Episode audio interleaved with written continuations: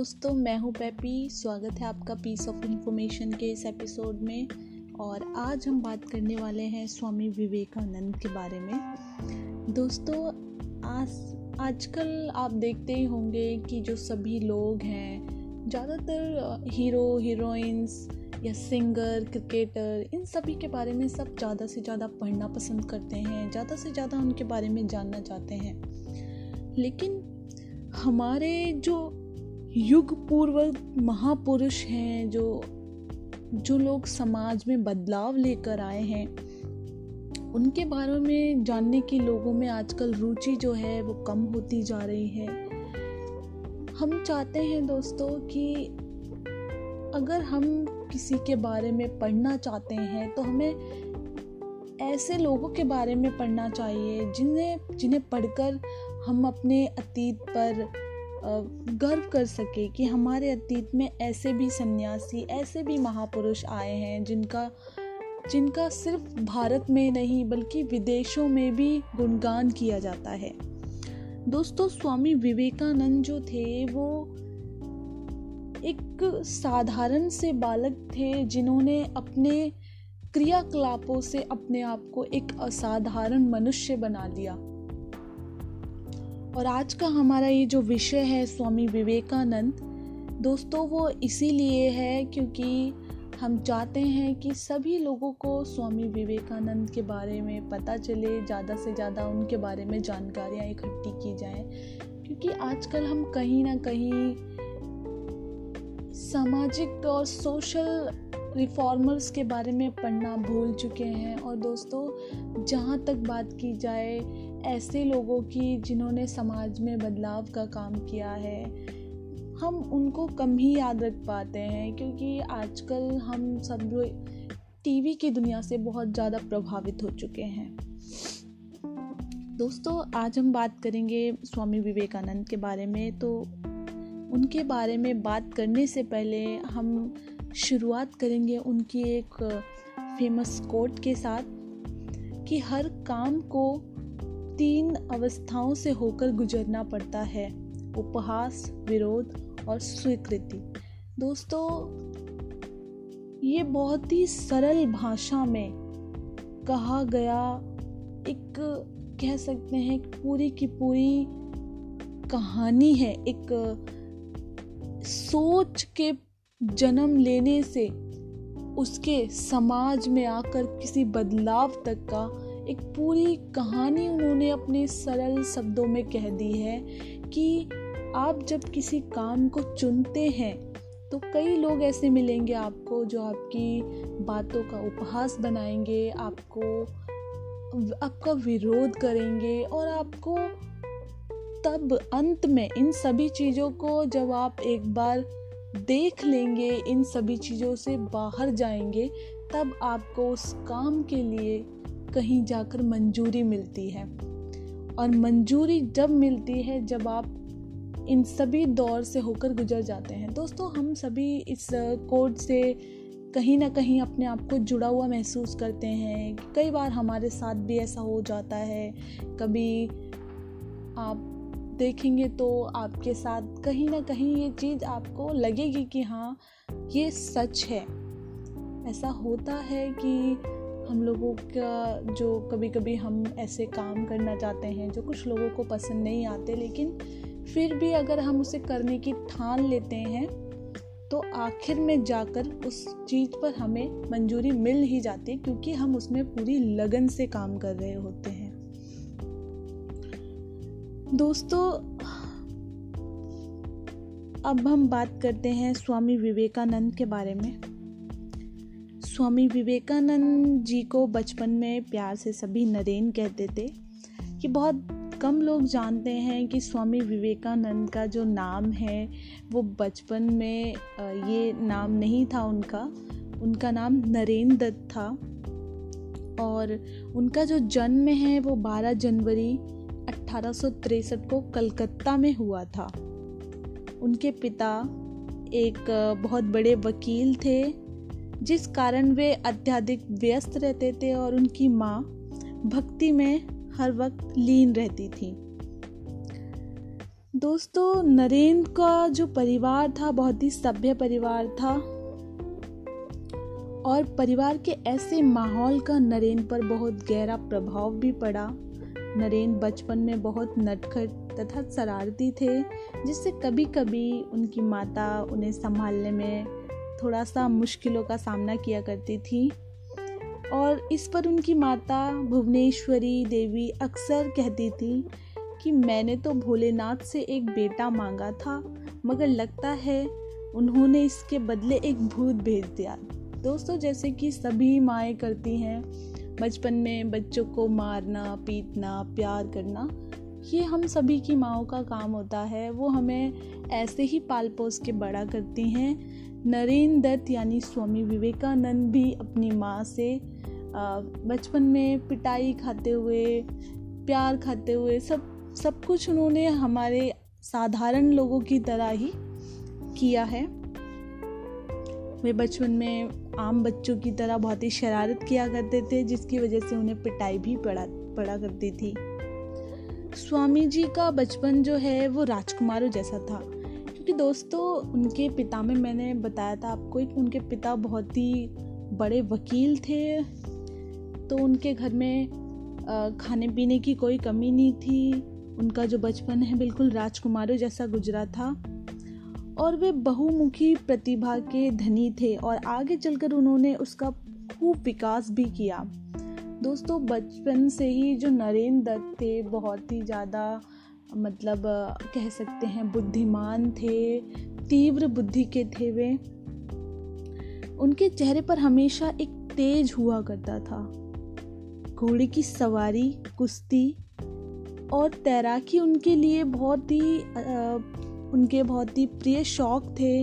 इनमें वे अपने आप को बहुत ही खुश महसूस किया करते थे। नृत्य कला में वे बहुत ही निपुण थे और बहुत ही कलात्मक नृत्य भी किया करते थे। उनकी संगीत में भी विशेष रुचि थी तथा बहुत ही सुरीला गाना भी गाया करते थे। विवेकानंद ने लगभग चार वर्षों तक विभिन्न आचार्यों के साथ मिलकर संगीत का अभ्यास किया था। उनके गायन से प्रभावित होकर ही गुरु रामकृष्ण परमहंस ने उनको अपना शिष्य स्वीकार कर लिया था। अब दोस्तों, अगर हम बात करें स्वामी विवेकानंद की शिक्षा की तो वर्ष 1871 में, जब वे आठ साल की उम्र के थे तो उनका नामांकन ईश्वर चंद्र विद्यासागर नाम के एक स्कूल में हो गया, जहाँ वे 1877 तक पढ़े। उसके बाद उनका जो दाखिला है, कोलकाता के ही एक प्रेसिडेंसी कॉलेज में हो जाता है। उस कॉलेज की जो प्रवेश परीक्षा थी, उसमें वे फ़र्स्ट डिवीज़न से पास होते हैं और वे ऐसे पहले स्टूडेंट होते हैं वहाँ के जिन्हें फ़र्स्ट डिवीज़न से इस कॉलेज में एडमिशन मिलता है। फ्रेंड्स विवेकानंद जी एक बहुत ही जिज्ञासु और उत्सुक छात्र थे, जो काफ़ी विषयों जैसे कि दर्शन शास्त्र हिंदी, इतिहास, सामाजिक विज्ञान, कला, साहित्य, इन सभी विषयों का अध्ययन किया करते थे। और इन सभी विषयों पर वे बहुत ही रुचि लिया करते थे। कॉलेज के दिनों में ही उन्होंने इन सभी विषयों पर अपनी गहरी पकड़ बना ली थी और सभी को आश्चर्यचकित कर दिया था कि इतनी छोटी सी उम्र में वे इतनी सरलता से सभी भाषाओं के बारे में कैसे रुचि दिखा लेते हैं?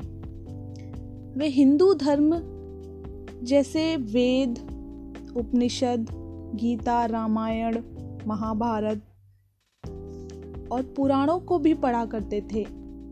जैसा दोस्तों, हमने आपको बताया था कि उनकी माता जो थी, वो भक्ति में लीन रहा करती थी। तो उनका जो बचपन है काफ़ी धार्मिक माहौल से होकर गुजरा है तो ये सारी चीज़ें धीरे धीरे उनके स्वभाव में आ गई। दोस्तों, स्वामी जी ने कोलकाता के ही एक जनरल असेंबली इंस्टीट्यूशन से पश्चिम तर्कशास्त्र दर्शन शास्त्र तथा यूरोपियन इतिहास का भी अध्ययन किया था और वर्ष 1881 में उन्होंने फाइन आर्ट्स की परीक्षा भी पास करी थी। तथा अठारह में बैचलर ऑफ़ आर्ट्स की डिग्री भी प्राप्त कर ली थी। जब वे पश्चिमी दर्शन शास्त्र को पढ़ रहे थे, तभी उन्होंने संस्कृत के अनेक प्रसिद्ध रचनाओं और बंगाल साहित्य को भी खूब पढ़ा। दोस्तों, उनमें पढ़ने की इतनी ज़्यादा रुचि थी कि वे हर विषय को पढ़ लेना चाहते थे। डिग्रियों की कोई कमी नहीं थी स्वामी विवेकानंद के पास। उन्होंने हर विषय को पढ़ना चाहा, हर विषय के बारे में जानना चाहा। और स्वामी विवेकानंद के जो गुरु थे रामकृष्ण, उनसे स्वामी विवेकानंद का परिचय पहली बार जब स्वामी विवेकानंद 18 वर्ष की आयु के थे, तब हुआ था। उनके मित्र सुरेंद्र नाथ के यहाँ समारोह था और इसी समारोह में रामकृष्ण भी आए हुए थे। यहीं नरेंद्र ने एक बहुत ही सुंदर धार्मिक भजन गाया और रामकृष्ण की दिव्य दृष्टि ने स्वामी जी को देखा तथा उनका मन हुआ कि वे नरेंद्र को अपना शिष्य बना ले। उसके बाद क्या था दोस्तों?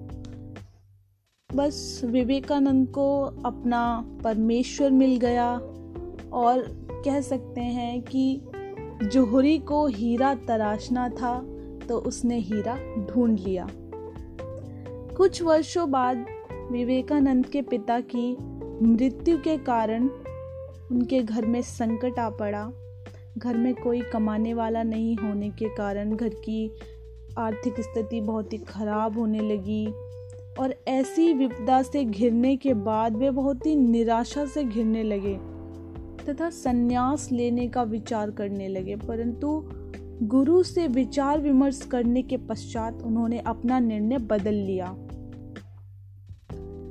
रामकृष्ण ने कहा, मुझे मालूम है कि तुम दुनिया में नहीं रहना चाहते, परंतु जब तक मेरी सांस चल रही है, तब तक संन्यास ना लो।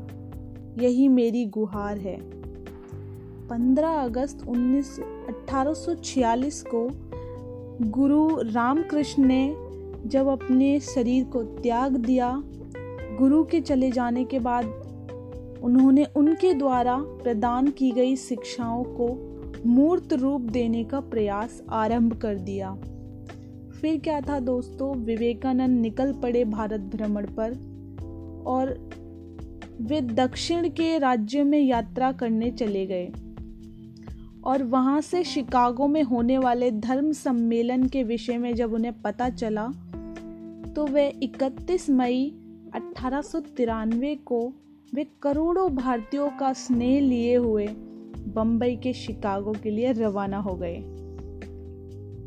दोस्तों, शिकागो सम्मेलन बहुत ही फ़ेमस है क्योंकि शिकागो सम्मेलन से ही स्वामी विवेकानंद को पूरे विश्व में पहचान मिली थी। अनेक कठिनाइयों का सामना करते हुए जब स्वामी विवेकानंद शिकागो सम्मेलन में पहुँच गए, इस सम्मेलन में उनकी बोलने की बारी सबसे अंत में आई थी, वो भी सिर्फ़ पाँच मिनट के लिए उन्हें बोलना था। उन्होंने जैसे ही बोलना आरंभ किया, उनके जो पहले शब्द थे, वो थे, अमेरिका के मेरे भाइयों और बहनों। उनके इन्हीं शब्दों ने वहाँ बैठे हज़ारों श्रोताओं का दिल जीत लिया। उनके शब्दों ने जैसे लोगों के दिमाग पर जादू सा कर दिया था। लोग घंटों बैठे उनके भाषण को सुनते रहे। अगर आप भी उस प्रसिद्ध भाषण को पढ़ना चाहते हैं तो आप कहीं भी अगर इस भाषण के बारे में या स्वामी विवेकानंद द्वारा दिया गया शिकागो में उनका शिखर सम्मेलन करके आप कहीं डालेंगे तो आपको मिल जाएगा दोस्तों। और मैं यही बोलूँगी कि आपको वो सुनना चाहिए, देखना चाहिए कि जिन, जिस भाषण से विदेश में लोग प्रभावित हो गए। वो आप आप जिस भूमि पर रहते हैं, स्वामी विवेकानंद भी वहीं जन्मे हैं, वो आप पर और हम सभी पर उसका बहुत ज़्यादा गहरा असर होगा और कुछ ना कुछ आपके लिए सीख ज़रूर होगी उसमें। दोस्तों राम मिशन रामकृष्ण मिशन की जो स्थापना है वो स्वामी विवेकानंद विवेकानंद द्वारा ही की गई है। विवेकानंद ने एक मई अठारह में कोलकाता के पास बेलूर नामक गंगा तटवर्ती गाँव में रामकृष्ण मिशन का मुख्य केंद्र स्थापित किया था। उनके व्यक्तित्व से प्रेरणा पाकर देश विदेश के अनेक भक्तों ने आकर उनका शिष्य बनना ग्रहण किया। उन दोनों द्वारा धनराशि से एक ट्रस्ट की स्थापना की गई और धीरे धीरे भारत के सभी प्रमुख नगरों में रामकृष्ण मिशन के केंद्र स्थापित हो गए। भारत के प्राचीन पंथी कट्टरवादी वेदांत के पंडितों ने विवेकानंद की कर्ममुखी साधना की समालोचना भी की। विवेकानंद के समालोचक एक अध्यापक ने उनसे कहा था कि दान और सेवा व्रत भी माइक है और हमारा प्रयास होना चाहिए। अर्थात मोक्ष ही जीवन का एकमात्र लक्ष्य होना चाहिए और इस प्रश्न के उत्तर में स्वामी विवेकानंद ने व्यंग्यात्मक शब्दों में कहा कि ऐसी स्थिति में तो मोक्ष में भी माया है। मोक्ष का प्रयास ही क्यों करें? वेदांत कहता है कि आत्मा निमुक्त है। वह मुक्ति किसकी होगी?